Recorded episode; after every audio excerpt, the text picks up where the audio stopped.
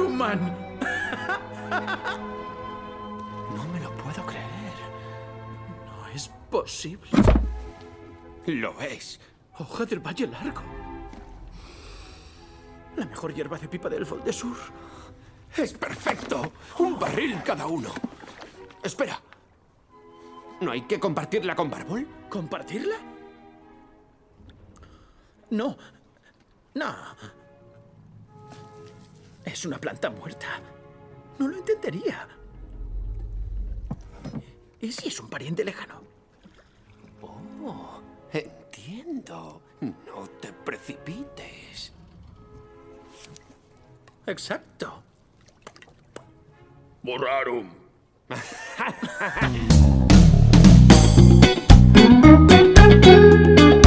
Don't smoke joint. A la suerte. Estás ciego literal y metafóricamente. Para tu mente cada calo es un palo que te pervierte. THC, siglas que significan muerte. Que la juegas, que igual no vuelves a oler la primavera con su aloe vera o con su amapola blanca. Basta de llamar la droga blanda, pues una almohada también lo es. Y mata. La marihuana es mala, por eso es ilegal. Igual que agredir a un policía nacional. ¿Te gusta la hierba de vegetariano? Los porros los traen los morros en su ano. Primero es gratis, luego te la cuelan. Y ahora aquí te ves robándole a tu abuela. No vendas la moto que en Holanda es normal. Te digo que por eso le ganamos el mundial. No fumes marihuana. Es una afición insana. Taquicardias, ojos rojos y te dejan tonto. Más problemas de respiración.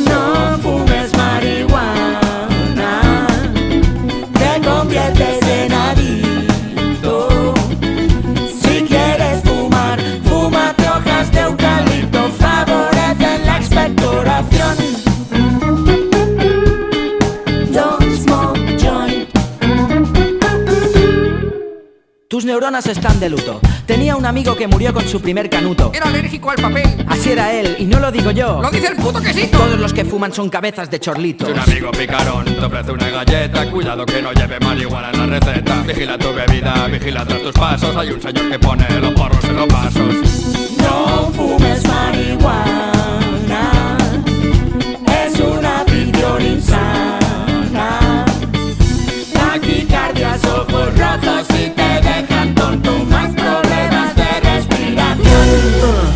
The flowers in the house. The street. No fumes marihuana. ¿Eres tonto? ¿Qué te pasa? No fumes marihuana. No te lo tomes a guasa. No fumes marihuana. El cerebro te retrasa y cuando quieres acabar el verso no encuentras nada que rime con lo de antes. Nelson Mandela, Mariva, no fumaba porros.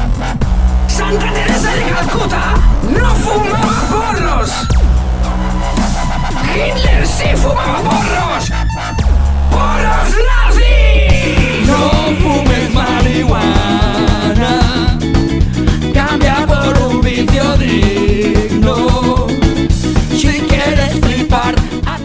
Hola de nuevo amigos, bienvenidos a la Casa del Saber, bienvenidos a la ACHUS, Asociación para el Conocimiento Humano Universal y Serio. Esto es rigor y criterio. Pero bueno, no vamos a estar aquí los dos contertulios habituales. ¿eh? Amigo Logarán, amigo Antonio, el podcaster antes conocido como Logarán. ¿Quién tenemos por aquí? Explícanos. Bueno, pues nos hemos traído a un colaborador de, de, muchísimo prestigio, con muchísimo rigor, con un criterio infinito. Nos hemos traído ni más ni menos que a mi hermano. Lo primero siempre es tirar de la familia.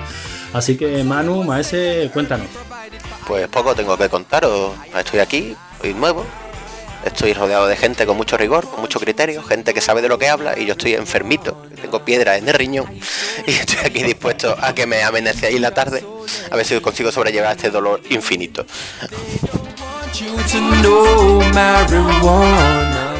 Madre mía, madre mía, pues esperemos que puedas sobrellevar este dolor, aunque yo creo que si tomas algo de lo que mencionaremos en este programa, que yo creo que tu hermano te ha traído porque eres un experto en estas lides, pues seguramente te aliviará un poco el dolor, porque hoy vamos a hablar de drogas, pero no de drogas de metanfetamina, etcétera, sino de drogas en el mundo de la fantasía y de la ciencia ficción, ¿no es así?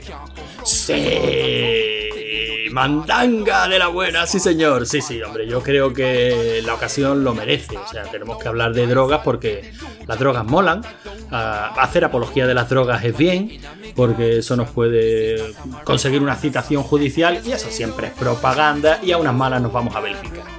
Y si no, nos cagamos en Dios. Bueno, vamos a tener que hacer una serie de, censura en este podcast. que no creo que, que no creo que nuestros anfitriones de la Chus nos permitan decir según qué cosas. Pero bueno, eh, podéis eh, ir a otros podcasts que seguramente se cagarán en Dios y en lo que haga falta. Nosotros, sin embargo, vamos a, seguir un hilo, un hilo que será el hilo de la droga, de la droga fantástica de ciencia ficción. Y para no dar mucho la turra, vamos a introducir una canción y a partir de entonces ya seguiremos con el tema. Va a Sirena Varada de Héroes del Silencio.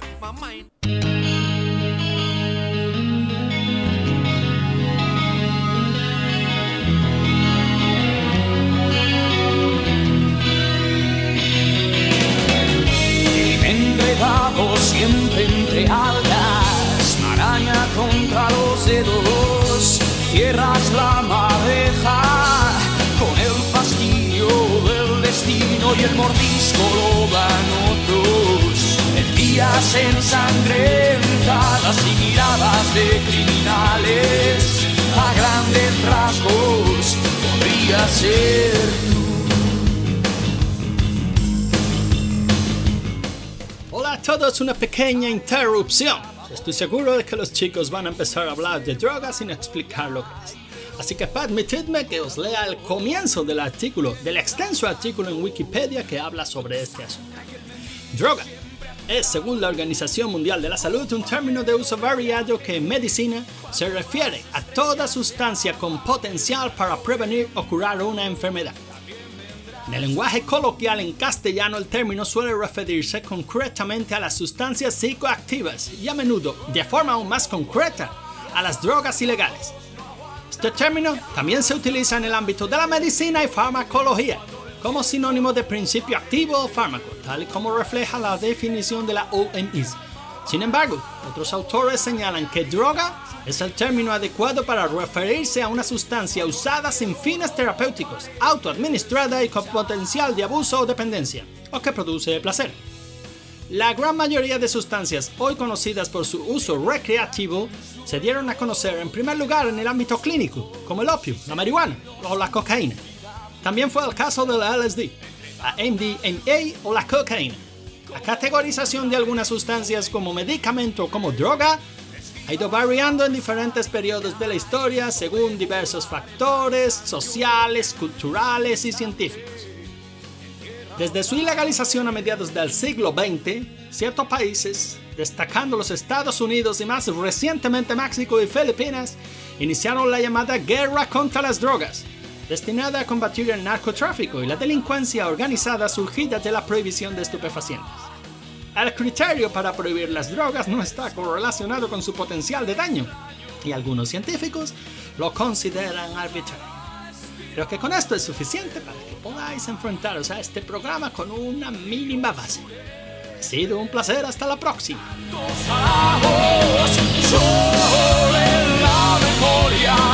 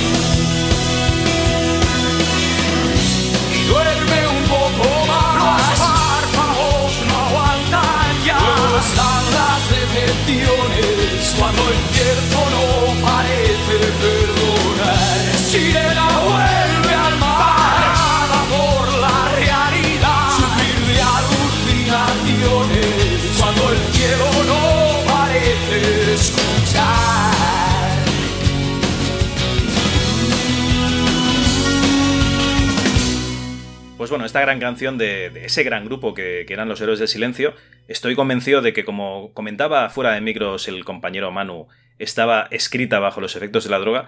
Incluso mmm, hay quien dice que, habla de la droga. Eh, pero bueno, eh, eso se lo teníamos que preguntar a Bumburi y ahora mismo no estamos para, para estos temas. Pues vamos a seguir hablando un poquito de lo que son las sustancias, los estupefacientes en las obras de fantasía, ciencia ficción. Bueno, nos quedaremos ahí. Hablaremos también de los videojuegos, eh, de las películas, de las novelas, de todo un poquito. Un batiburrillo. Y eh, pásame, Logarán, pásame esta, esta fantástica hierba de la comarca, que, que me parece que, que, es la mejor de toda la marca. Hombre, la, la, mejor desde luego, la mejor de la cuaderna del este sin duda. Pero ten cuidadito que ya sabes que puede nublar tu visión, ¿no? Como le dijo Saruman a, a Gandalf. Y yo creo que solo en esa, en esa frase eh, se basan todos los estudiosos de la obra de Tolkien para decir que, que esto era costo, que, que, que, esto era directamente marihuana, o sea, que esto era... Pero me estás diciendo que estos alegres, esto, esto, estos medianos simpatiquillos, estaban fumados todo el día. Hombre, a ver si tú te crees que la vida te la vas a tomar con esa alegría, con esa tranquilidad que se la toman ellos, sino, si no es acompañado de sus buenas sustancias de estupefacientes, ¿no? Mano, ¿tú qué piensas? Bueno, tú siempre... Presuntamente, ¿eh? Presuntamente. presuntamente. No... Tú siempre... Sí, sí, aquí a los fans de Tolkien, cuidado, ¿eh? Con ellos. No, pero yo creo que los fans de Tolkien son los primeros en reconocer que la hierba de la comarca algo tiene, ¿no? Manu. Dígame usted, ¿qué opino de la hierba de la comarca? No. Correcto, es que, es que te Yo opino que una hierba que te hace ver barquitos voladores, en el caso cinematográfico, mmm, buena, buena, buena, depende de cómo la miremos, es muy buena o es muy mala. En lo que se conoce como el mercadeo de la calle es buenísima. En lo que se conoce en términos de salud, creo que es más bien tirando a mediocre. Porque cuando se sientan en esa escena mítica Gandalf y Frodo, no Frodo, no, era con Bilbo, ¿verdad? Era con Bilbo, ahí estaba sentado con Bilbo. Los ojillos que pone, ya no te hablo de, de lo que es el hecho de que esté saliendo un barco de su boca, sino los ojillos que pone, son ojillos defumados. Y gente, hablamos de los hobbies que se sorprenden cuando ven que la cerveza la sirven por pintas, son gente dadas a la marihuana. O sea que cuando hablamos de la hierba de la comarca, hablamos de marihuana. Sí, yo estoy, estoy, bastante seguro. De todas maneras, fíjate lo curioso, bueno, es más que sabido, ¿no? Que por poco se queda la hierba de la comarca fuera de la, de la versión cinematográfica, ¿no? Que lo querían cambiar por, por, temas de clasificación por edades y tal, lo querían cambiar por caramelo. Yo creo que se hubieran cargado la película. Aún así está bastante recortado, ¿no? En las versiones cinematográficas todas las alusiones a, la hierba de la comarca, a fumar en pipa, al momento de relax, pero en las versiones extendidas la verdad es que hay incluso un un arco, un mini arco, ¿no? Que continúa y que acompaña a Merry y a, y a Pipín de, desde esa hierba de la comarca que encuentran allí en Isengard después de que los, los Sens atacan Isengard y, y, y, esa última bolsita que es lo que queda, que, que se lo dan, creo que es Merry a Pipín y de fumas demasiado, Pip. O sea, hay todo, Pip. hay todo, todo un arco que acompaña. Además, os tenéis. Sí, sí os tenéis que dar cuenta de que les entra muchísima hambre, tanta hambre que tienen que hacer el primer desayuno, el segundo desayuno, Sí, sí, etcétera. sí. Eso es. Sí, sí. Bueno, os pongo otro ejemplo. Eh, no sé, ya hablando del Hobbit, cuando Radagast, no sé si recordáis la escena, su bosque ha sido invadido por un enjambre de arañas gigantescas. Se encuentra con Gandalf. Eh, Radagast está hiperventilando, está al borde de un ataque de ansiedad, va a morir. Y Gandalf lo que le ofrece es una calada de la hierba del mejor viejo Toby. Y a Radagast se le va un ojillo para Cuenca y dice, "Es- me, encuentro mucho mejor. O sea, es que yo creo que no hace falta más indicios. En el Hobbit, en el Hobbit es bastante, es bastante evidente. En cualquier caso, en el Señor de los Anillos casi que es la única alusión que se hace a alguna sustancia que se pueda considerar estupefaciente, ¿no? Todo lo demás es bastante blanco, bastante limpio. Creo recordar, lo leo todos los años, pero este año creo que no lo he leído, que uno de los pequeños prólogos que ponía Tolkien era sobre, única y exclusivamente sobre la hierba para pipa. Sí, sí, sí, Era efectivamente. sobre la hierba para pipas. Que haces un, un prólogo única y exclusivamente a eso. Incidencia tiene, ¿eh? Creo recordar que lo que es la asociación Tolkien eh, tenía incluso un catálogo de pipas de la, de la Tierra Media. O sea que en, en ese sentido lo que son los digamos los seguidores de Tolkien le daban bastante importancia al, al tabaco de pipa. Sí, pero en cualquier caso, bueno, yo creo que yo no soy fumador, de, tú sí fumabas en pipa, ¿no, Cal? Pero en cualquier caso, Sí. eh, aunque nosotros estemos con el cachondeito de la, de la marihuana y tal, eh, creo que es que en Inglaterra, de donde es Tolkien, hay auténtica pasión por el tabaco de pipa. O sea, que básicamente Tolkien lo único que hizo fue trasladar esa pasión, eh, ese conocimiento del tabaco de pipa, del cultivo, de toda la parafernaria que tiene, lo que hizo fue trasladarlo pues al pueblo de los hobbits, que es al que él se sentía más cercano. Pero no creo que en, ningún, en ningún caso, para que no se nos echen encima, que en ningún caso estuviera en la mente de Tolkien hacer ningún tipo de apología del consumo de marihuana. No, Eso yo creo que es completamente de, de Peter Sí, Jackson, es, del universo cinematográfico. Realmente en los libros no hay ningún tipo de, de alusión a que eso sea, de- de- sea sustancia estupefaciente y nada. Es lo que dice mi hermano. Es, es simplemente que hay una cultura en Inglaterra y más en aquella época de tabaco, de hierba para tabaco. De hecho, hay una variedad que es pipe with, una cosa así, o sea, es hierba para pipa, literalmente. Y hay una variedad aromática y se venden. Y de hecho, cuando estuve yo en Londres, hace poco se vendía una hierba que era hierba del viejo Toby, que era hierba para tabaco, o sea, era, o sea, tabaco para pipa. Bueno, pues aclarado esto para que no se nos tiren encima y como se suele decir, después de unos porritos vamos a temas más duros, ¿no? Un pelito de coca cuando te entana. Pues vamos a entrar, si queréis seguimos un poquito con la fantasía, porque, porque yo recuerdo un juego, no sé si vosotros habéis jugado a Elder Scrolls Morrowind, la tercera entrega de, Sí. de Elder Scrolls. Yo sí, sí. ¿Tú lo ganas? No, no, no, yo, yo esa saga, mira que me, que me ha insistido mi hermano a veces, ¿eh? para que le meta mano, pero uf, qué pereza, esto debe ser muy largo. Uy, Pues larguísimo. Para mí Morrowind fue, vamos, un cambio brutal. Estaba acostumbrado a los Might and Magic y el mundo abierto de Morrowind y, y los graficazos que tenía en la época, vamos, yo me volvía loco. Eh, en, en Morrowind tienes una misión principal en la que tienes que, que ir con un, digamos, con un imperial, ahora no recuerdo el nombre, y tienes que ir a buscarlo a una cabaña y lo primero que te encuentras es al tío durmiendo en la cama, una cucharilla encima de la, de la mesa, de la mesita, y un potito de. ¿Cómo se llama aquello? Escuma. Escuma, sí. Escuma, que es la droga, digamos, que, que hay en este mundo de fantasía. Eh, vamos, que solo faltaba la jeringuilla para, para ver que el tío era- se había pinchado. Era Cayo, ¿no? Era Cayo. Es que me recuerdo el nombre de. Sí, puede ser, porque era, era, sí, era, era bastante romántico. cuchillas, una cosa así. Sí, es que era, Mo- Morrowind eh, toma mucho de. Siempre con mitología romana, igual que tiene mucha nórdica, Skyrim y tal. Y me suena que era Cayo, porque recuerdo eso, Cayo Augusto, no sé, me acuerdo. Pero sí, sí, sí, que era adicto a la escuma y así, es una especie de heroína, sí. Vamos, que tu contacto con el imperio es, es un adicto a una especie de heroína de, de un mundo de fantasía. Mm, Los efectos de la escuma, yo realmente no recuerdo si, si se podía consumir. Como mucho supongo que te atontaría un poquito. Sí. ¿Tú, tú recuerdas los efectos? Sí, se podía consumir y era, o sea, como todos los tipos de bebidas en, en los, en los Elder Scrolls. Lo mismo te aumentaba la inteligencia, te disminuía la resistencia y tal. Por ejemplo, la cerveza, lo típico es que te regenera la salud más rápido, pero pierde inteligencia y tal. Y la escuma te dejaba hecho un trapo. Y de hecho, si tomabas escuma un par de veces, ya no te hablo tanto de Morrowind como los más posteriores. Pero sí que te volvías adicto a la escuma. Creo recordar que sí. Que de hecho ¿Ah, tenías sí? que tomarla. Sí, sí, sí. O, te- o tenías que echarte a dormir o empezaba la visión borrosa y tal. Ah, pues qué, qué curioso, porque os iba a preguntar precisamente eso, si tenía algún peso en la trama, o si se había, inclu- o si se había integrado de alguna manera a nivel mecánicas de juego y tal. Sí. Pues, oye, mola, mola mucho. De hecho, hay una raza, una raza que eran los gallitas, que es una que te puedes coger, que son una especie de lagarto, que eso eran inmunes a la escuma. Joder, putada. Ahí de- desper- desperdiciando la droga. Sí, para como lo, no, como lo ves, no, por mucho que bebo no me emborracho. Bueno, como Legolas en. creo que era en la última ya, eh, también un universo cinematográfico. El rey. Me noto un poco eso- mareado. Eh, Sí, exacto. Me, me he notado como un Noto un cosquilleo, cosquilleo en, en un la, en la punta de los dedos, sí. Efectivamente, también era, era inmune al alcohol, aunque en este caso, como el alcohol no es una droga emi- eh, eh, evidentemente fantástica o exclusivamente fantástica, por eso la estamos obviando. Que el alcohol no es fantástico. Hombre, es, ma- es maravilloso, pero entendiendo fantástico como ajeno a la realidad. Ah, vale.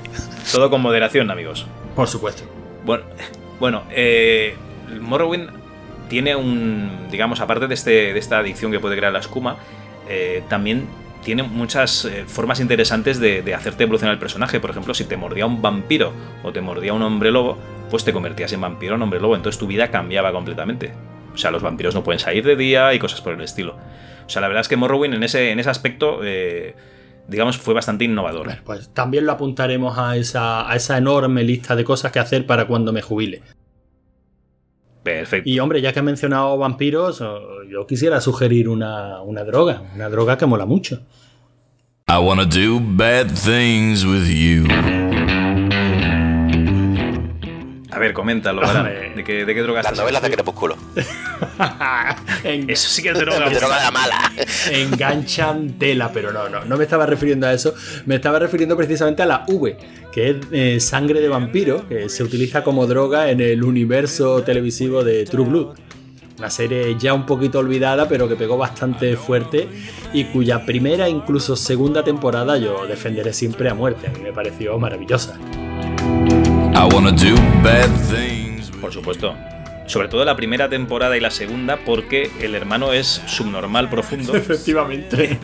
Efectivamente, en la primera, realmente creo que es el hermano que se toma la droga esta, porque se supone que hace que las sensaciones sean más intensas, y entonces una novieta que tiene le dice, ves a- va- vamos a flipar si nos tomamos esta droga, el polvazo que vamos a echar, y el tío la toma, y cuando se despierta, la, la novia está muerta. Y es que resulta que chica que toca el chaval en la primera temporada, chica que muere, y al final está obsesionado, no sabe si es él realmente un Dr. Jekyll y Mr. Hyde Que las pasa. mata polvos, ¿eh? Madre mía. Chica que toca, chica que palma. No, no, la droga, la droga está muy bien porque la usan sobre todo para eso. Es como un gel de estos Durex, ¿no? Que frío-calor, pues lo mismo. Algo así. No, pero la verdad es que mola, mola mucho el planteamiento que hacen. O sea, toda la presentación que hacen de, de los vampiros, el universo que se montaron, aunque no era completamente original, yo creo que funcionaba muy bien. Y la serie molaba mucho hasta que se volvieron locos, claro. Hasta que. La serie molaba mucho hasta que todo el mundo era algo raro menos un humano. No sé si habéis leído las novelas. No. No, Pues la serie molaba mucho hasta que empezó a adaptar de la segunda novela, seguramente. Porque la novela se va a la pinza directamente, si no era al final de la primera, al final de la segunda. Que Suki es un hada, de que este es un hombre lobo, de que este es una mantícora, de que este. Eso era, si no era al final de la primera novela, era ya te digo, al principio de la segunda. Eran todos seres mutantes y todos seres mágicos y tal. Pero bueno, era lo que vendía por aquella época. Bueno, esto es un poco como el mundo de tinieblas, ¿no? Que al principio tenías vampiro y tenías tu cuadrillita de vampiros, pero luego resulta que te encontrabas con la mano negra. Luego te encontrabas con los werewolves, con los lobez, bueno, con los lobos. Luego te encontrabas con los challenging, ¿era? O changeling, que eran las hadas. Luego los Wraith. O sea, al final todo el mundo era algo raro. Y claro, eh, lo que mola es, eh, digamos, unas aventuras un poco creíbles, no que sea un mundo completamente de fantasía. Lo que mola es integrarlo en un mundo real. Bueno, pero es que yo creo que ese es el síndrome de, el síndrome de estirar el chicle, ¿no? O sea, eso pasa prácticamente hoy día en todas las obras de ficción. No se plantea nada como esto empieza y termina, sino mientras esto esté dando dinero hay que seguir. Y hay que seguir, hay que seguir, hay que seguir. Y claro, como no vas a seguir repitiendo lo mismo, porque tal, pues venga, vamos a, vamos a inventarnos de todo, absolutamente de todo. Y yo creo que hasta a True Blood le pasó, le pasó eso, pero bueno, tampoco pasa nada. O sea, te ves las dos primeras temporadas que están muy bien, te ríes bastante, una serie que mezcla vampiros, polvos salvajes y, y asuntos y, vudú. y vudú, Y de drogas, sale ¿verdad? Anna Paquin, que es una debilidad personal mía. Yo sé que yo no sé lo que tengo yo con esa muchacha, porque no es especialmente guapa, no es especialmente atractiva, pero a mí me pone enfermo. Eso sí que es una droga. Pues sí, sí, es una debilidad tuya. Sí, sí, sí, sí, yo sé que eso no le gusta a nadie, nada más que a mí, pero me vuelve loco. Desde que salió en Pícara en, en X-Men, yo no sé qué tiene esa muchacha. Creo que son los cierto, dientes. Cierto, que ella fue pícara.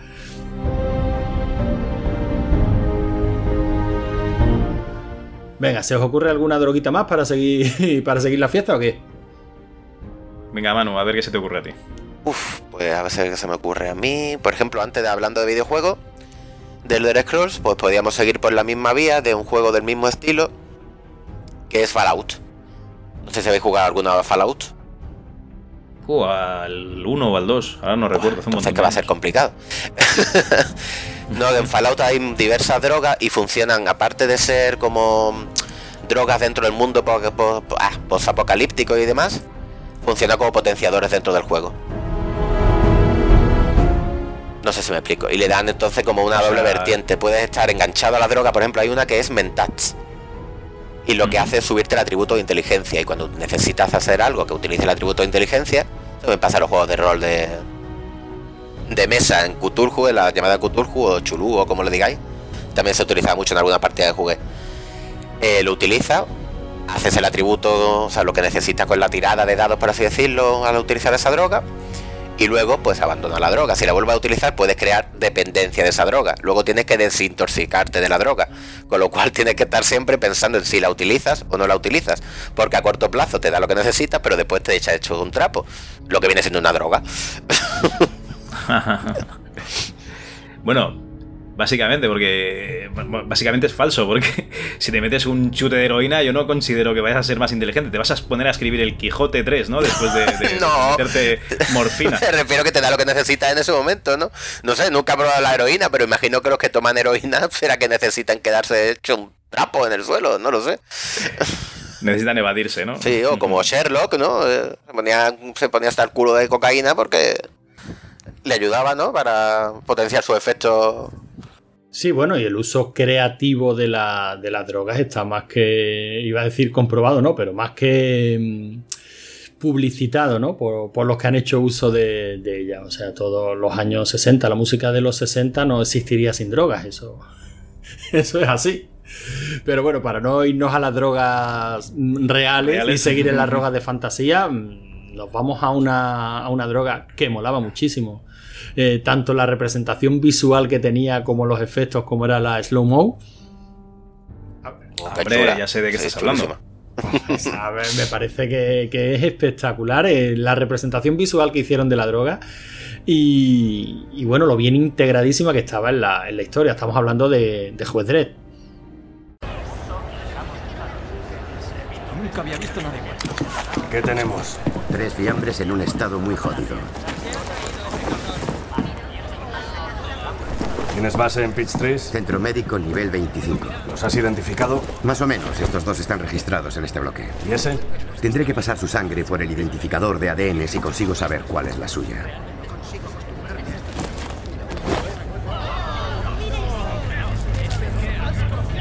¿Qué opinas de esto, novata? No lo sé, señor.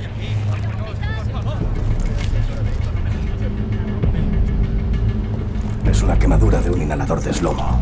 ¿Es lomo? Acaba de aparecer, pero está arrasando. Hace que el cerebro crea que el tiempo pasa a un 1% de su velocidad normal. La caída debió de parecerles una eternidad.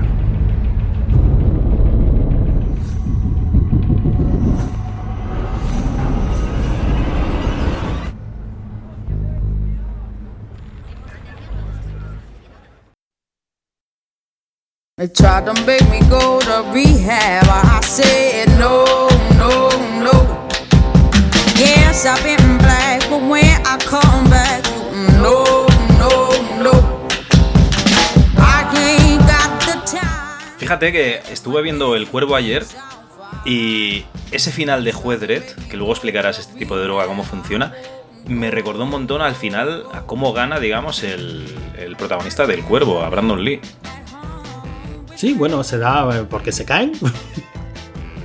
Básicamente, lo que hace la droga Slow Mo es que la persona que la toma ralentiza la sensación de- del tiempo. Entonces, una persona que, bueno, lo que, lo que tú tardarías en hacer un minuto, a esa persona a lo mejor le tarda 10. O sea, realmente es, mm, digamos, meterte en, no sé, un cambio de fase, ¿no? Aunque sea de mentira, pero estás como en un cambio de fase. Que realmente si estuvieses en un cambio de fase de verdad, por ejemplo, podrías esquivar las balas, pero en este caso no. Este caso es que lo ves todo a cámara lenta, a súper lenta. Es la percepción que tú tienes de- del tiempo. Sí, era como una décima parte, ¿no? De- del tiempo paso real, o no recuerdo. La cosa que lo explicaban, sí. Lo explicaban, el efecto físico que tenía la droga es lo que está diciendo Cal, tu, perce- tu percepción se multiplica de tal manera que, o sea, tú lo percibes todo eh, infinitamente más rápido, de modo que la realidad la ves a Más lento, más lento. Bueno, Lo tú lo percibes todo más rápido, por eso la realidad se ve a cámara lenta, o sea, tú eres consciente absolutamente de todo. O sea, Ah, es, el efecto de cámara lenta. Cuando tú quieres conseguir un efecto de cámara lenta, no gra- grabas a 48 fotogramas por segundo y a reproducir a 24 lo ves todo más lento, ¿no? Pues este es el efecto, pero claro, eso a ti físicamente no te permite moverte a, a la velocidad de tu percepción, entonces tú también eh, te ves a cámara lenta. Digamos que sería el efecto de- del Spider-Man de San Raimi, cuando San Raimi nos presentó a, a Spider-Man, a lo mejor el veneno de esa de esa araña lo tendríamos que considerar una droga también, ¿no?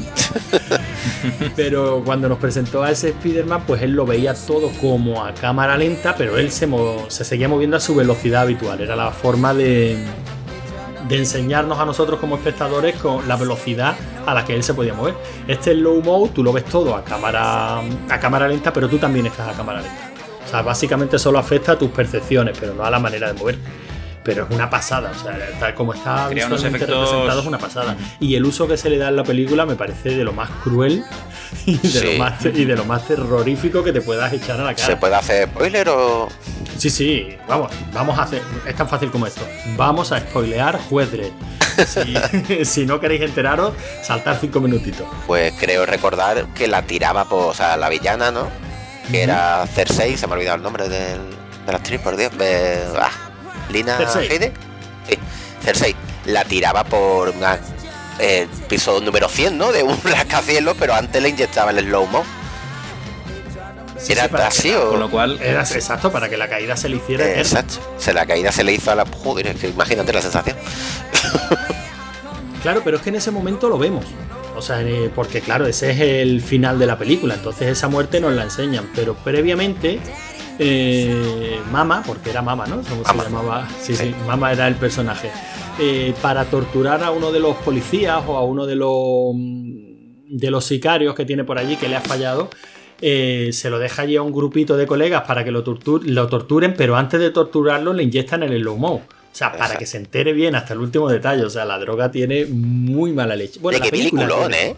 Es un peliculón. O sea, es que, la verdad es que es sí. que es un peliculón. Es que yo no sé por qué, a- por qué pasó tan desapercibida, pero es un auténtico peliculón. Pues sí. Pues porque la gente ya estaba un poco cansada con la película del 95 de Juez Dredd de, de Stallone. Estaba cansada de adaptaciones.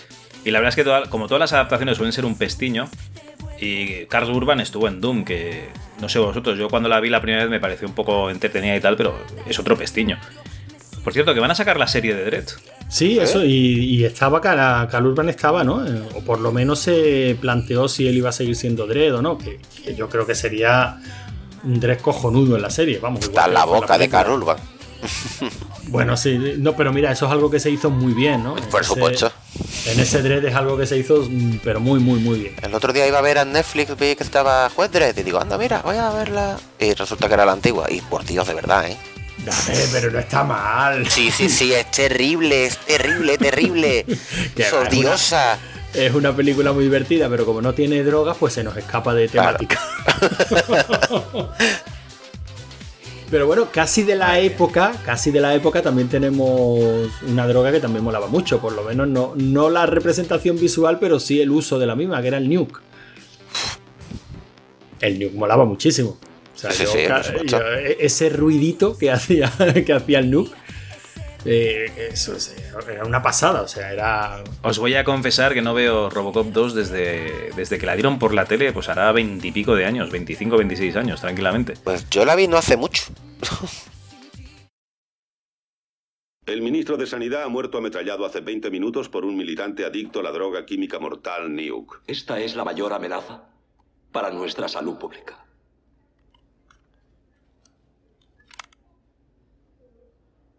El Nuke. El narcótico más adictivo de la historia. Una plaga que... ¡Llame al médico! ¡Cogedle! ¡Médico! ¡Médico! ¡Viva el Nuke! ¡Viva el Nuke! ¡Viva el Nuke! ¡Viva el Nuke! Acabamos de recibir la siguiente grabación enviada por Cain, asesino convicto y líder del culto al Nuke. La gente quiere el paraíso. Y lo tendrán. Este asesinato ha sido el último acto terrorista de Caín tras la colocación de una bomba en una clínica para rehabilitación de drogadictos la semana pasada. Pues la puedes la puedes volver a ver, ¿eh? O sea, Sí, es muy disfrutable, es muy divertida. A mí me gusta es, mucho. es muy divertida. Fíjate que. Sí, sí, no, no, no, habrá, habrá que volver a verla. Fíjate que en su día cuando, cuando yo vi Robocop 2 me pareció. O sea. Me pareció más molona que la 1. Porque había más roboces. Entonces eso- Bueno, es que a mí Conan el Destructor me molaba más. Claro. Hostia, y a mí. Bárbaro. Y es, y es cierto que a, que a Robocop 2 pues los años le han pesado un poquito más, aunque para mi gusto sigue siendo muy disfrutable. Y Robocop 1 está como estrenado mismo, ¿no? O sea, está. está fresquísima como el día en que se estrenó. Pero esta Robocop 2 yo creo que presentaba un- una serie de conceptos muy chulos. Bueno, primero la droga era el prácticamente el, el McGuffin de toda la película, ¿no? O sea, la, Pero la droga realmente era heroína, ¿no? O sea, realmente los efectos que provocaba la droga era como Sí, una eh. relajación extrema. Ya digo que nunca he probado la heroína ni pretendo, ¿no? Pero que como eso, una relajación extrema, como que le abría la mente y se quedaba. Realmente no era una droga. No se había inventado nada para la película, simplemente una heroína muy adictiva. Bueno, sí, le pusieron, le pusieron un nombre, creo que mencionan a la heroína precisamente para decir es como 50 veces más adictiva o tal. Pero tenía una, una parafernalia montada la película en torno a la droga que molaba, molaba mucho. O sea, primero el, el hecho de vamos a usar la droga para controlar a- al malo, porque al Sí. fin y al cabo es un adicto, ya molaba un montón. O sea, el, eh, a- Caín, exacto. El, el receptáculo este que le que metía, que llevaba Caín, que era básicamente como la pila del robot malo, porque si no, si no tenía la droga se, se volvía loco o no funcionaba. La forma de, de usar la droga, la forma de, inyectar, de inyectarse la droga con estas pequeñas casulitas que tenían una microaguja que se la ponían en el cuello y ese sonido de vacío que hacía, creo que molaba mucho. Pero es que luego mm, es la primera vez que yo he visto en pantalla a un sumiller de drogas. Sí, es verdad. ¿Te acuerdas, ¿te acuerdas de la escena, Sí. no? Sí, sí. Es verdad, cuando, sí. Cuando Caín se mete en la caravana en la que están cocinando este nuke y, y el tío que tiene allí, el que al, al operario que tiene en el laboratorio, se la da para que la pruebe, se la, se la pincha en el cuello y dice, ¡Oh! Se te, ha pasado, se te ha ido la mano un poquito en la estrinina, no sé qué, y le, y le menciona tres o cuatro productos químicos y le dice, "Po- po- quítale un poquito de esto y dale un poquito de esto. Y digo, coño, qué precisión. Este tío es un maestro de lo suyo. Eh, Yo creo que había, No está bien. Sí, sí, sí. Desde luego, eso son- esas son sus cosas, sí. Pero yo creo que es una peli muy disfrutable y al fin y al cabo toda la trama orbita en torno a esta, a esta droga, ¿no? Cómo se va imponiendo este New, cómo se han hecho los dueños de Nueva Detroit por- a causa de esta, de esta droga, distribuyendo esta droga. La apología que, que Caín hace de esta droga diciendo, pero ¿qué tiene de malo? Eh, o sea, ¿qué tiene de malo? Le estoy dando a la gente lo que quiere, más barato, más sano, porque, porque la droga que yo vendo tiene calidad y es barata y todo el mundo se la puede permitir y los tienes contentos. ¿Qué tiene esto de malo? O sea, hay una, un discurso orbitando alrededor de toda la peli que mola mucho. Bueno, eh, dejándolo donde lo has dejado, que es, eh, digamos, esta apología. Sí, sí. Vamos a poner, vamos a poner otro tema. En este caso será Éxtasis de Chimo Bayo.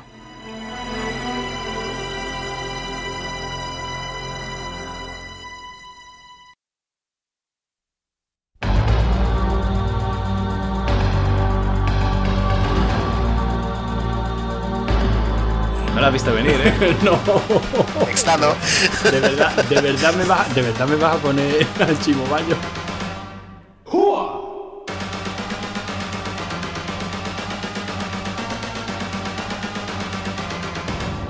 Chiquitan,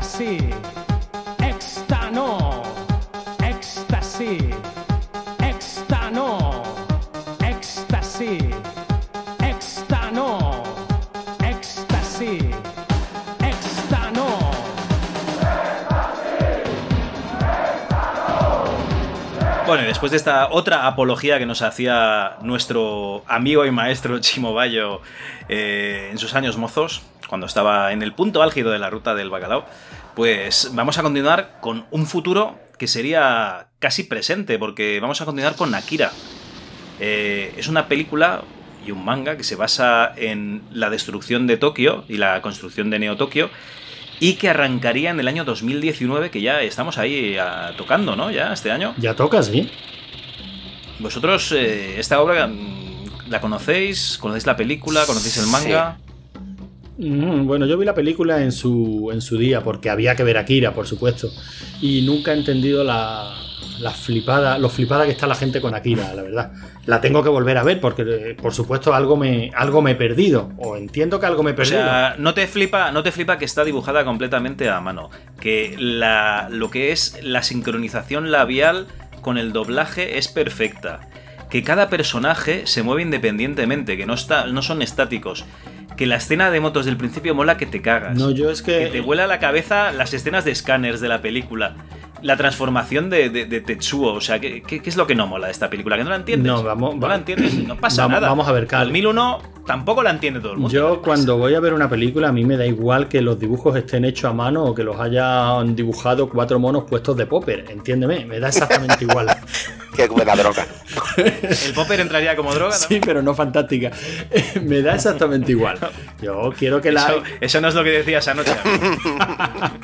quiero entender la historia y que me mole. Y yo no entendí la historia y no me moló. Que la persecución de moto es una pasada, pues sí. Que visualmente la película es una maravilla, pues sí. Pero recuerdo que me aburrí una eternidad. O sea, que aquello se me hizo a mí. Yo la vi. Mira, yo la reservé en el videoclub. Y la vi, el VHS lo vi dos veces la misma tarde que, que lo pude ir a conseguir en el, en el videoclub. No sé si valía 2000 pelas o así. Y, y luego me comencé a leer también los mangas, porque la verdad es que estaban muy, muy bien. Y la historia de los mangas es muchísimo más larga que, que la de la película. Más que nada porque, digamos, tienen más tiempo para desarrollarla. Eh, Neo Tokio es destruida, es aislada del mundo.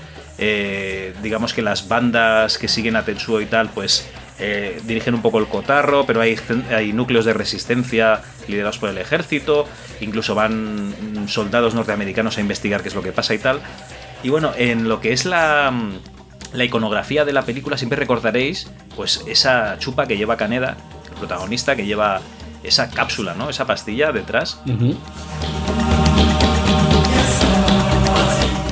Sí, sí. Pues resulta que es esas drogas, eh, o algunas de esas drogas, son usadas para eh, proporcionar una especie de poderes eh, psíquicos a algunos de los, de los miembros de las bandas que hay en, en Neo Tokio, que hay en la, en la isla.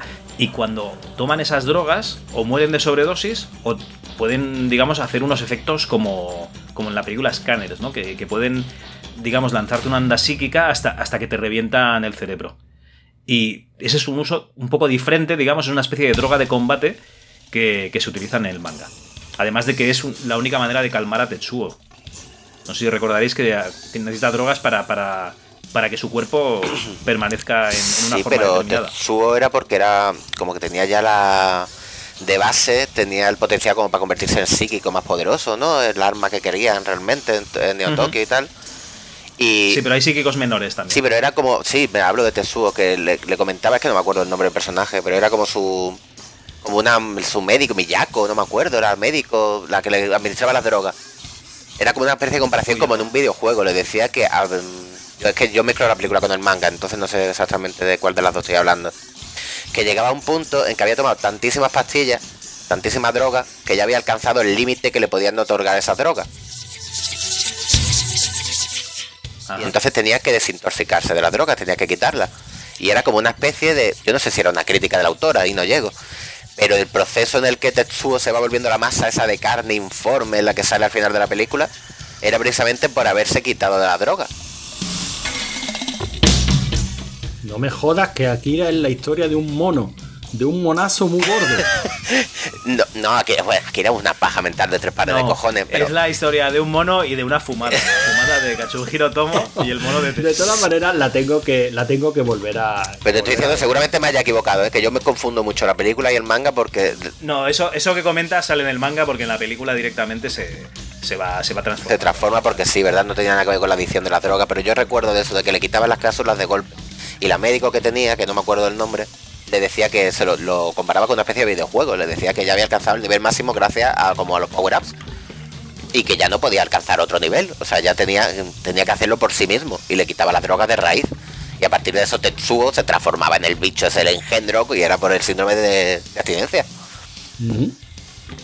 Bueno, de todas maneras, este tipo de drogas que, que aportan nuevas cualidades, digamos, superhumanas, pues también son muy comunes, ¿no? En la, en la fantasía. Tú has mencionado antes Scanners y creo que se llamaba Efemerol y molaba muchísimo. O sea, el planteamiento de base de Scanner era prácticamente el mismo, ¿no? Una droga que se ha descubierto para mm, que eres que es capaz de potenciar eh, tus capacidades psíquicas hasta el punto de hacerle reventar a un tío la cabeza. O sea, fíjate lo importante que es una escena que, que yo creo que si no fuera por la escena de esa cabeza reventando, hoy día, hoy día no se acordaba de Scanner ni Dios, ¿eh?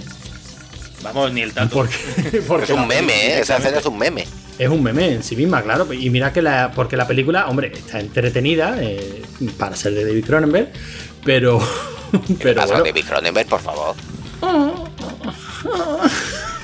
tiene su, Yo no me voy a posicionar. tiene, su, ti- tiene sus cosas. La peli está bastante entretenida, pero desde luego no merece ni el culto que tiene ni, ni las secuelas que se hicieron, ¿no? Pero claro, es que esa escena es tan buena, esa escena es tan cojonuda y, y fue tan impactante en la época. Y era precisamente por eso, por una droga que te. que te daba, ¿no? Poderes. poderes psíquicos. O potenciaba tus Bueno, poderes pero es que esos efectos especiales realmente te llamaban tanto la atención como los de un hombre lobo americano en, en Londres. O sea, realmente son efectos que marcaron época. Eh, joder, yo siempre me acuerdo de, no sé si eran Aullidos o en Noche de, Lobo, en Noche de Lobos. Que, que en Aullidos no, que es la película, perdón. En Noche de Lobos que, que, salía un trocito de la escena y dices, joder, madre mía. Salía esa y la de, la de que se abría la cabeza el chuache vestido en el señor de, de señora, o sea, en el traje de señora gorda. Ah, sí, sí, Que también. llamaban muchísimo la atención. Es que en, en aquella época esos efectos especiales nos daban la vida, porque realmente era la única manera de, de ver estas fantasías. Bueno, lo, com- lo comentábamos en nuestro último programa. O sea, la diferencia de una película mediocre a una película que te encantara podía ser un efecto especial tan sencillote como el glow de- del último dragón. Y es, la, y, y es verdad, o sea, simplemente el hecho de que la, la pelea eh, al tío se le iluminen las manos, para a ti ya te daba la vida, como tú, como tú dices, vamos. Sí, sí, porque si no eran cuatro leches bien dadas. Eh, bueno, necesito un pequeño inciso, en- por favor. Ah, sí, es que estáis diciendo de David que me, ha ofendido. O sea, Cronenberg, ¿tanto? ¿En serio? No, pero Cronenberg te, te paga algo, te, Coño, te- te- pero que, paga la que- que ha hecho La Mosca, ha hecho de historia de violencia, ha hecho promesas de leche. Cronenberg, yo qué sé, ¿cómo podéis meter con Cronenberg? Eh, ¿Está- ¿Estás ofendidito? Aquí no, hombre, aquí no hay ni rigor ni criterio. Esto me habéis engañado. Era, era la idea, era la idea. Vale, a vale. mí Cronenberg me mola mucho y ya, y ya lo sabes. Ah, vale, vale. Por cierto, está, eso, eso era, era todo lo que tenías que decir. de Sí, sí, sí, sí, eso, me, me he sentido ofendido me- y No, engañado. Pero, pero fíjate qué curioso porque hemos mencionado una. mm, Hemos mencionado la mosca en la que a priori no se utiliza ninguna droga y sin embargo algunos de los efectos que las, que las cabinas de teletransportación producen en, en Brandel, en el Dr. Brandel, precisamente son los de una droga. O sea, él se engancha al poder o digamos que se, se vuelve completamente loco por, por lo bien que se siente después de haber pasado de una cabina a la otra. Y en los primeros compases de la transformación se está comportando precisamente como un drogadicto que ha descubierto una droga que lo pone a 100. Sí, sí, es el subidón. Es el subidón. Está totalme- Es que luego totalmente tiene un subido. bajón tremendo. Sí, sí, la verdad es que luego el muchacho pues, se pone feote, las cosas como son. Qué, qué- qué grima sigue dando esa película a fecha de hoy, ¿eh? Increíble. Sí, sí, sí. Esa, esa sí es una de las que tendríamos que hablar mm, con rigor y criterio. Pero bueno, estábamos hablando de drogas, ¿no? Correcto. Venga, Cal, ¿qué, no- Bueno, ¿qué nos ofreces ahora para esta fiestecita que nos estamos montando? Pues, si queréis, aparte de las drogas de combate de Akira, tendríamos, mm, así solo de pasada, ¿eh? las drogas de combate de StarCraft. Si os acordáis, los Terran, lo, lo que son los humanos, tenían unos Steam Packs que eran unas drogas que les hacían ir más rápido y disparar más rápido, pero les quitaba salud. Eran una especie de, metanfetamina que le daban inyectable a las tropas para, para que rindiesen más. Que yo creo que esto se basa en algún tipo de, experimento que se realizó. No quiero decir que, que- se experimentase con tropas estadounidenses en Vietnam, por ejemplo, ni en Corea. Pero yo creo que películas como La escalera de Jacob nos dicen que, que sí que algo, algo, se debió experimentar ¿no? con estos soldados. Esa película iba, o sea, esa droga iba la, la que iba a comentar yo ahora también, la escalera de Yakov. Lo que pasa es que comentarla Eh, me da ah, cosa espera, porque es un, propio, un un es un segundo. propio spoiler. Sí. Un segundo. Spoil- sí, sí, atención, spoiler. ¿Cómo, cómo lo, cómo lo decimos? ¿Cómo lo metemos? Bueno, lo ponemos. Yo, si quieres, simplemente puedes decir que, pues que, que hay drogas. Sí, ah, vale, la escalera de Jacob hay una droga que se llama la escalera.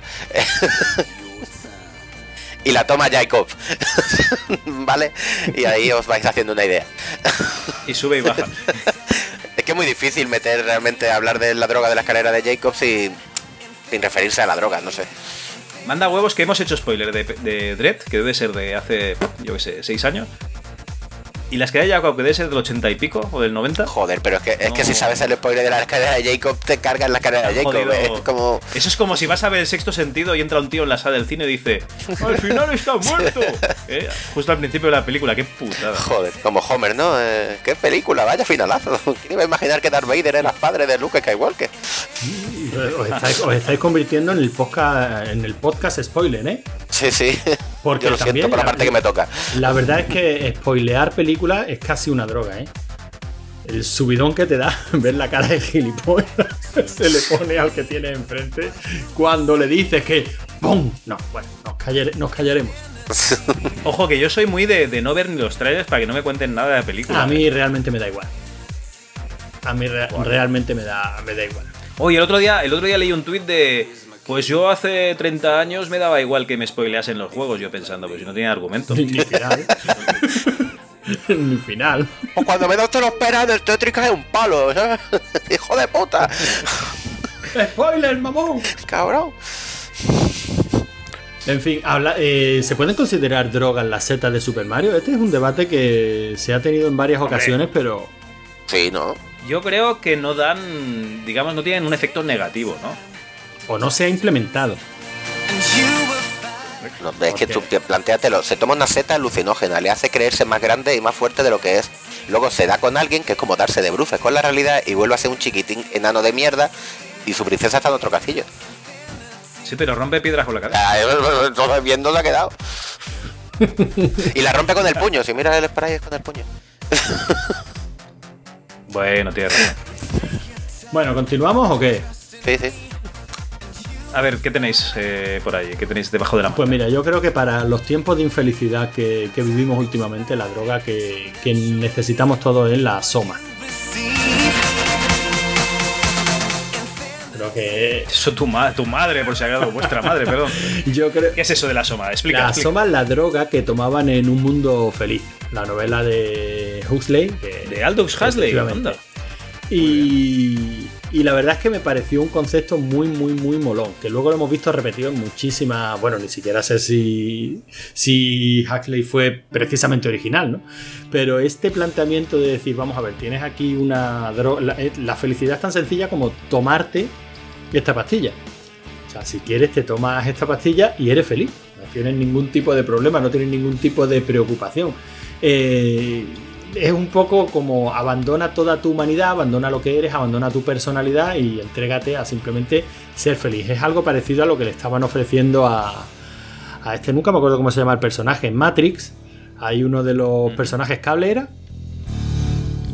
Sí, puede ser, sí. Creo que sí, ¿no? El del chuletón, ¿no? El de la cena. el del de- interruptor. Interruptor, exacto. Que le están ofreciendo la posibilidad de decir, mira, vuelve a conectarte a, a Matrix y vas a ser tremendamente feliz. Que sí, que es toda una mentira, pero es indistinguible de la realidad. ¿Qué más te da, no?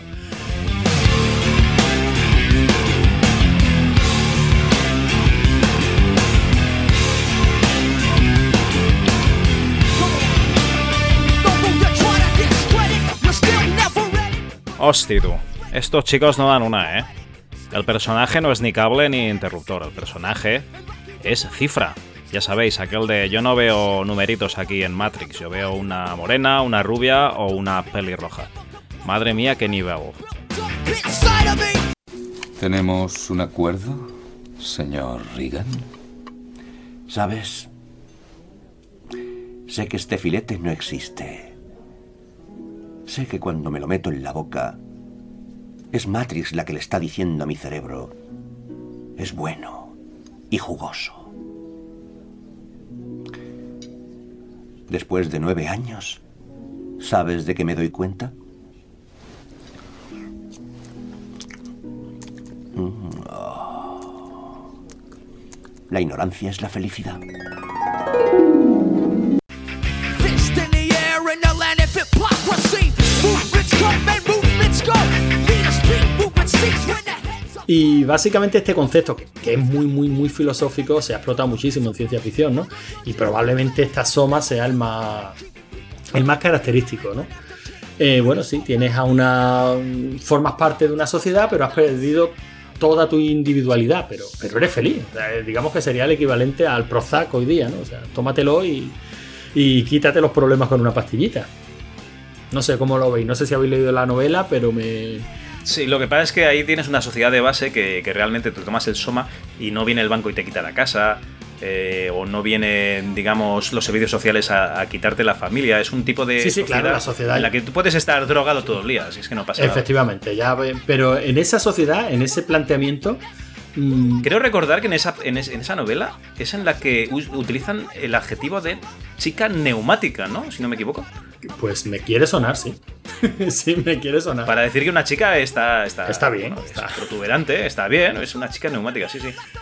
Y, sí, y la verdad es que, no sé, siempre me ha llamado muchísimo la atención, so- sobre todo por eso, por el planteamiento filosófico que presenta. Evidentemente lo que tú estás diciendo es verdad, ¿no? O sea, lo puede presentar porque ya te está presentando una sociedad en la que te lo puedes permitir, claro. O sea, eh, Claro, es que realmente no sabemos si es una distopía o es una utopía. ¿eh? Porque, digamos que. eh, mm, si no me equivoco, es a Brave New World, ¿no? Es la que traen a un salvaje. Efectivamente, sí, a sí. la sociedad que no, que no, que no se siente identificado co- con, ella. Y, y- y- y al final, pues tiene que volver a. Digamos, a, a sentirse libre. Pero. Vamos, entre la vida del salvaje y la vida de, de esta gente en esa sociedad, pues casi me quedo con esa sociedad. ¿eh? Claro, pero es que ese es un plante- pero es que ese es un planteamiento personal.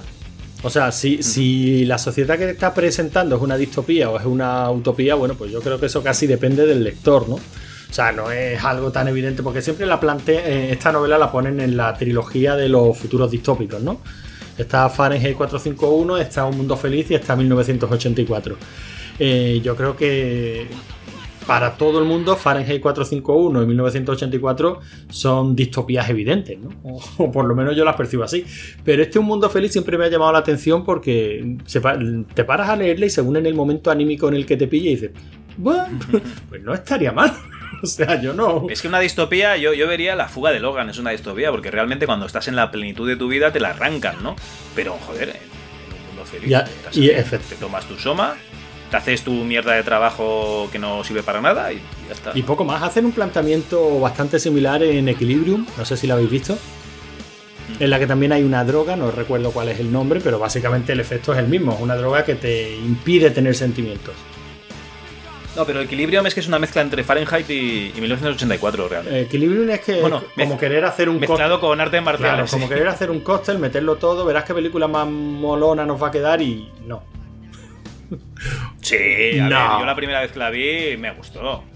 Realmente bien. No, a mí se... Es unos, unos, mm, digamos, guerreros cruzados que utilizan una especie de fuerza que luchan contra. O sea, que mantienen el orden y hay un renegado que lucha por la libertad. Qué profundo. ¿No lo has visto, Manu? No. Pues Yo de hecho estoy, calla- estoy callado en este tema porque no he leído Mundo Feliz y Soma lo único que conozco es una canción de Motorhead. Así que por eso estoy callado. Hay. eh, Yo, yo creo que la, la incorporaron a Netflix hace, hace un tiempo ya. Por lo menos Sí. ¿Cuál, un mundo feliz? No, no, no, en eh, Equilibrio. Ah, vale, vale. Sí, sí, pues sí, yo la vi en Netflix. Porque eh, Un Mundo Feliz lo que hubo fue una serie de televisión, ¿no? Pero película no me. Película no me suena. No, no, a mí tampoco me quiere sonar. Bueno, en cualquier caso es una, una droga bastante recurrente, este Soma, no llamada de esta manera, pero esta droga que te que te priva de, de tu- de tus preocupaciones, que simplemente te no sé, te hace algún tipo de porque lo explican bastante bien en la novela, o sea, la, la droga no te atonta, la droga no, la droga simplemente te hace feliz, o sea, no- te hace no percibir preocupaciones, no percibir agobios, no Pues, ¿qué más quieres? Es como ir a una pastelería y comerte una. O sea, y pedirte una palmera de chocolate. O sea, ese, ese ratito ¿no? que dura la palmera, pues esto es lo mismo, pero más permanente. Estoy haciendo trampa eh, mirando la Wikipedia para saber lo que era Soma mientras hablabais. Ah, no, no, eso, no- eso no es trampa, hombre. Si lo, hace, si lo hacen los todopoderosos, no lo vamos a hacer nosotros. Pues por lo visto, el autor en la novela decía que Soma era como el cristianismo, pero sin los efectos secundarios. Estoy flipando con la definición. Hay que de- Sí, pero ¿de qué año es? Hay que tener en cuenta que el cristianismo en Estados Unidos en esa época no El es 30 el concepto Es de del cristianismo que 31. tenemos nosotros. Dice, tiene todas las ventajas del cristianismo y el alcohol sin ninguno de sus efectos secundarios. Joder, madre mía, me encanta la definición. Bueno, y lo harán. Comentabas fuera de micro que querías eh, poner una, una canción, ¿no? Hombre, es que yo creo que no hay un programa que hable de, de drogas y- y- y completo sin, sin escuchar el Me Estoy Quitando. ¿Qué, qué versión querías? Venga, la de extremo duro. Ah, sí, sí, ahí está.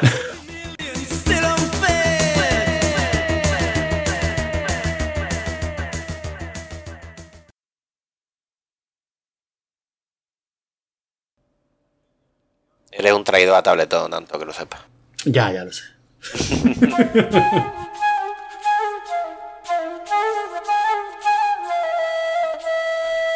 Hola, Manuel, ¿qué pasa? Mira que estoy buscando... A ver, ¿cuánto quieres? Que no, Manuel, que no eso, que estoy buscando un guitarrista. ¿Para qué? Para cantar con él.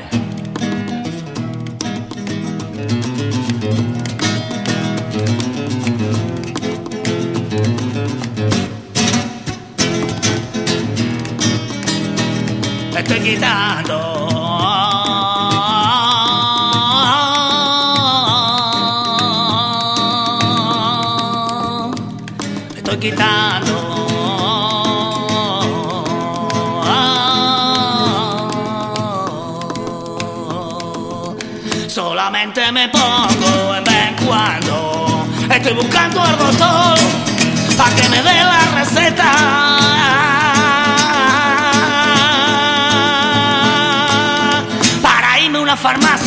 Farmacia y ponerme ciego la feta. Me estoy quitando. Mentira que te he visto yo para el polígono. Me estoy quitando. Que no, que no era para mí, que era para otro que también se está quitando. Estoy buscando al doctor para que me dé la receta. Para olvidarme de tu amor y no volverme estoy quitando, que no, me estoy quitando, que sí. Solamente me pongo en vez cuando. Me estoy quitando, mira, me estoy quitando, que sí, cojones. Solamente me pongo en vez cuando. Me estoy quitando, que no me lo creo. Me estoy quitando, vos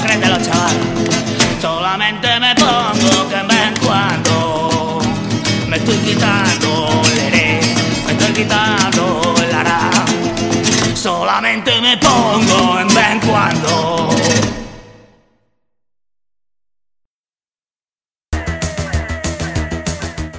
Pues bueno, después de esta gran canción que nos ha pedido el compañero Me Antonio. estoy quitando. Eso es verdad, se está quitando. Yo no, yo estoy puestísimo de riñón. Mira, lo, lo- lo que tú te quitas se lo pone Logan.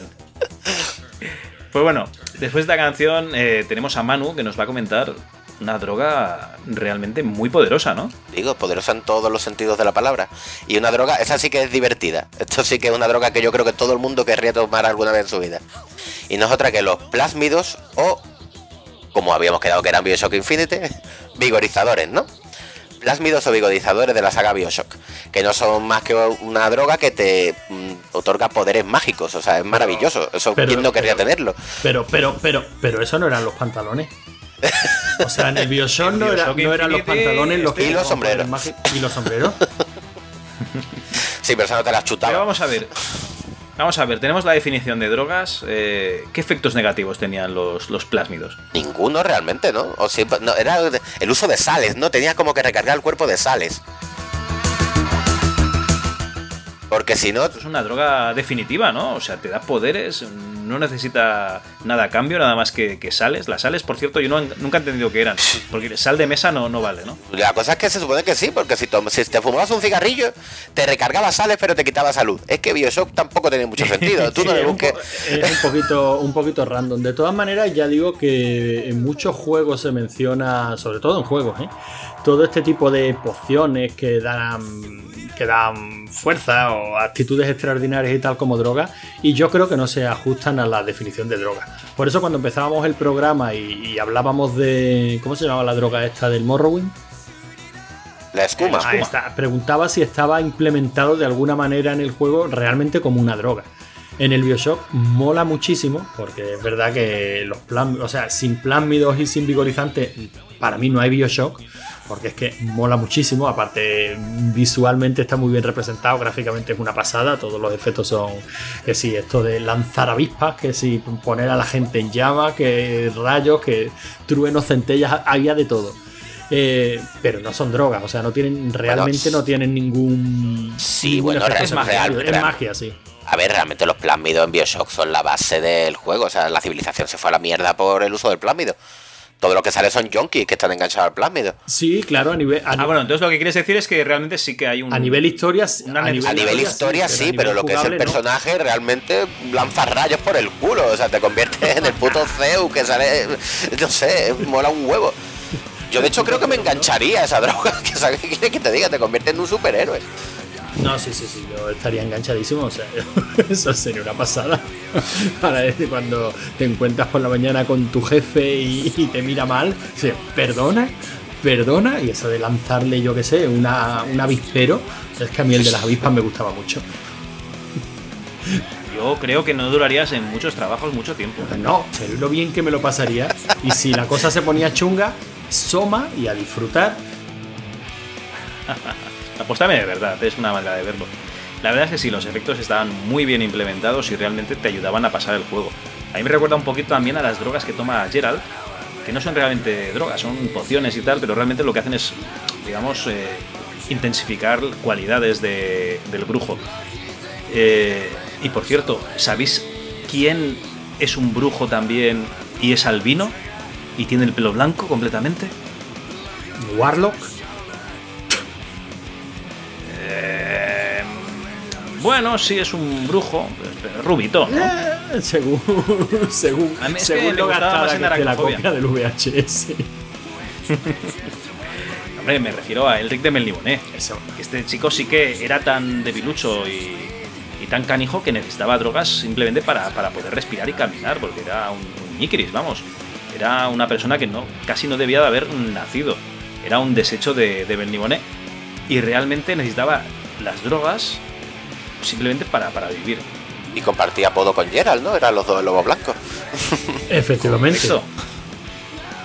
Lo que pasa es que luego descubre, o le, o le regalan más bien, una espada que, mm, digamos, en el momento en que mata a alguien le proporciona pues una fuerza inusitada. Entonces, eh, digamos que tenemos una droga en sí que sería un efecto positivo, una adicción y un efecto negativo. La- el negativo sería, pues, está matando gente, por ejemplo, sería una cosa negativa, podríamos decirlo Bueno, así. según a quien mates. Sea, tampoco nos vayamos a rasgar las vestiduras ahora, que hay gente que está mejor muerta. Ha, ma- ha matado, ha matado a Hitler. Bueno, pues bien, ¿no? No pasa nada, pero claro, Hitler hay uno. Pues bueno, eh, tenemos ese efecto negativo, luego tenemos el otro efecto negativo, es que la espada le envuelve en un furor, digamos, sería como una especie de berserker, y pues puede hacer que se cargue a quien no tenía que cargarse por, pues, por, un descuido, ¿no? O porque la, espada se mueve un poquito sola y dice, ah, este también, aunque sea amigo tuyo, pero a cambio le proporciona un poder, eh, digamos, que lo convierte en un dios. Sí, la verdad es que el efecto que el efecto que, tiene la espada es enteramente el de una el de una droga. Y, es que mola muchísimo. O sea, es que como el personaje mola tanto, la, la espada cae tan bien porque, porque es que cae bien. A mí por lo menos me cae bien. ¿Cómo la llamabas? La, la La sorbedora absorbedora de almas. almas, ¿no era? O la devoradora de almas, o absorbedora de almas, sí, algo así. Y, y la verdad es que en este personaje está todo bien. Yo, es que- yo es que creo que en este personaje está todo bien.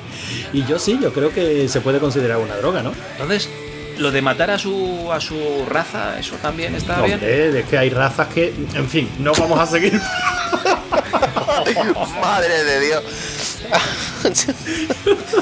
Yo creo que no, nos van a no habíamos quedado de lo que mataba a Hitler bien, pero que había uno.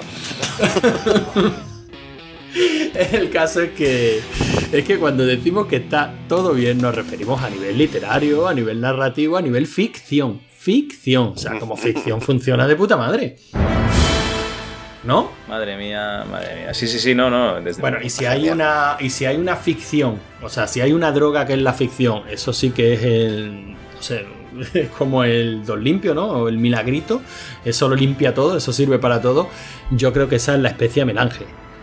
O sea, eso Eh, la melange, lo bueno que tiene es que, digamos, que si tú querías ponerte unas lentillas para cambiar de color de ojos, la melange lo hace solo, ¿no? O sea, Esto ya. es que la melange es una maravilla. O sea, es que lo mismo te, te cambia el color de ojos, que te hace tener visiones del futuro, que te, que te permite mm, viajes espaciales. Navegar por el espacio. O sea, eso- es que sirve absolutamente para todo. Y estamos hablando, amigos míos, de caca de gusano.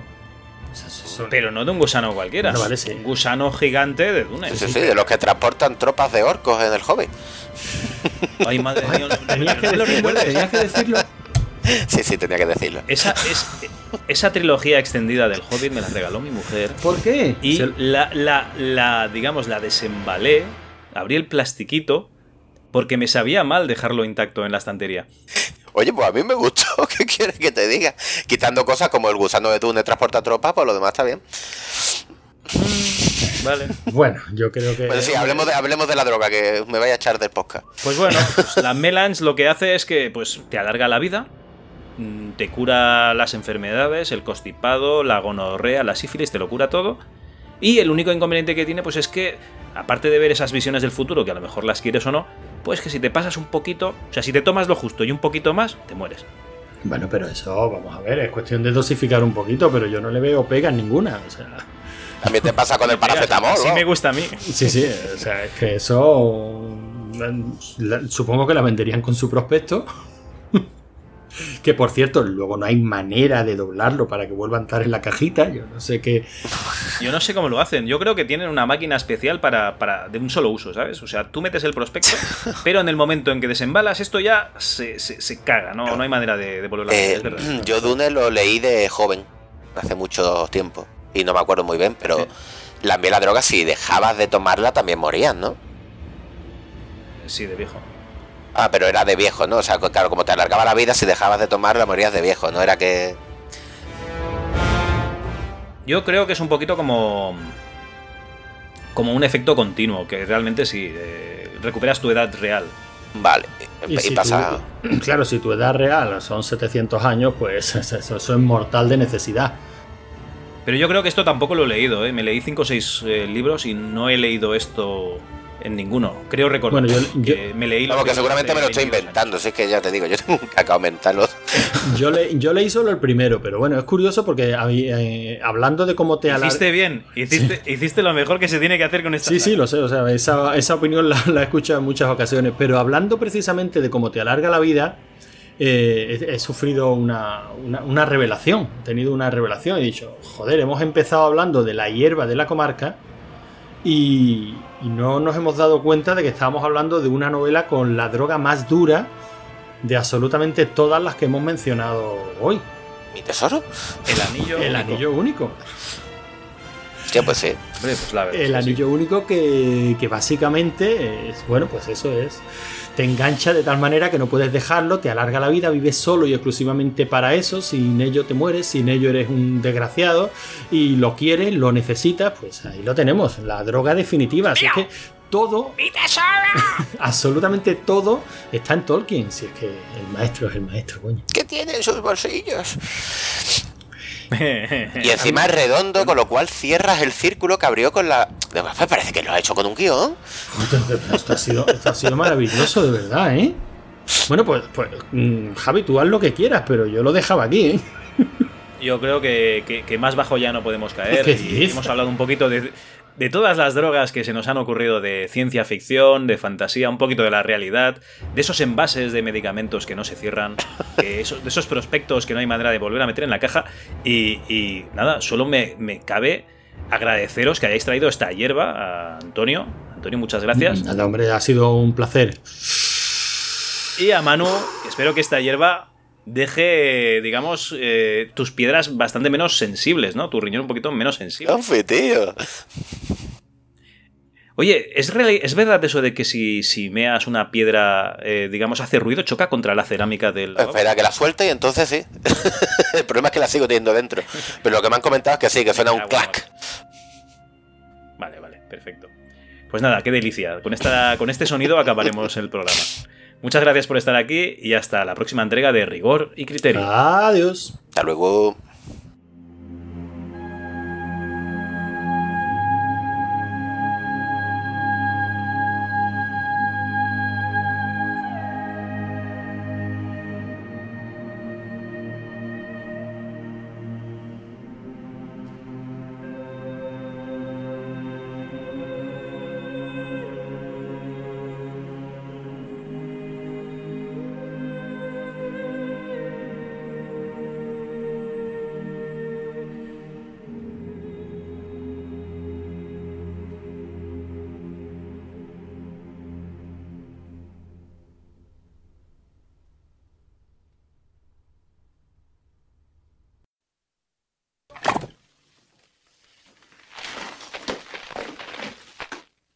cocaína.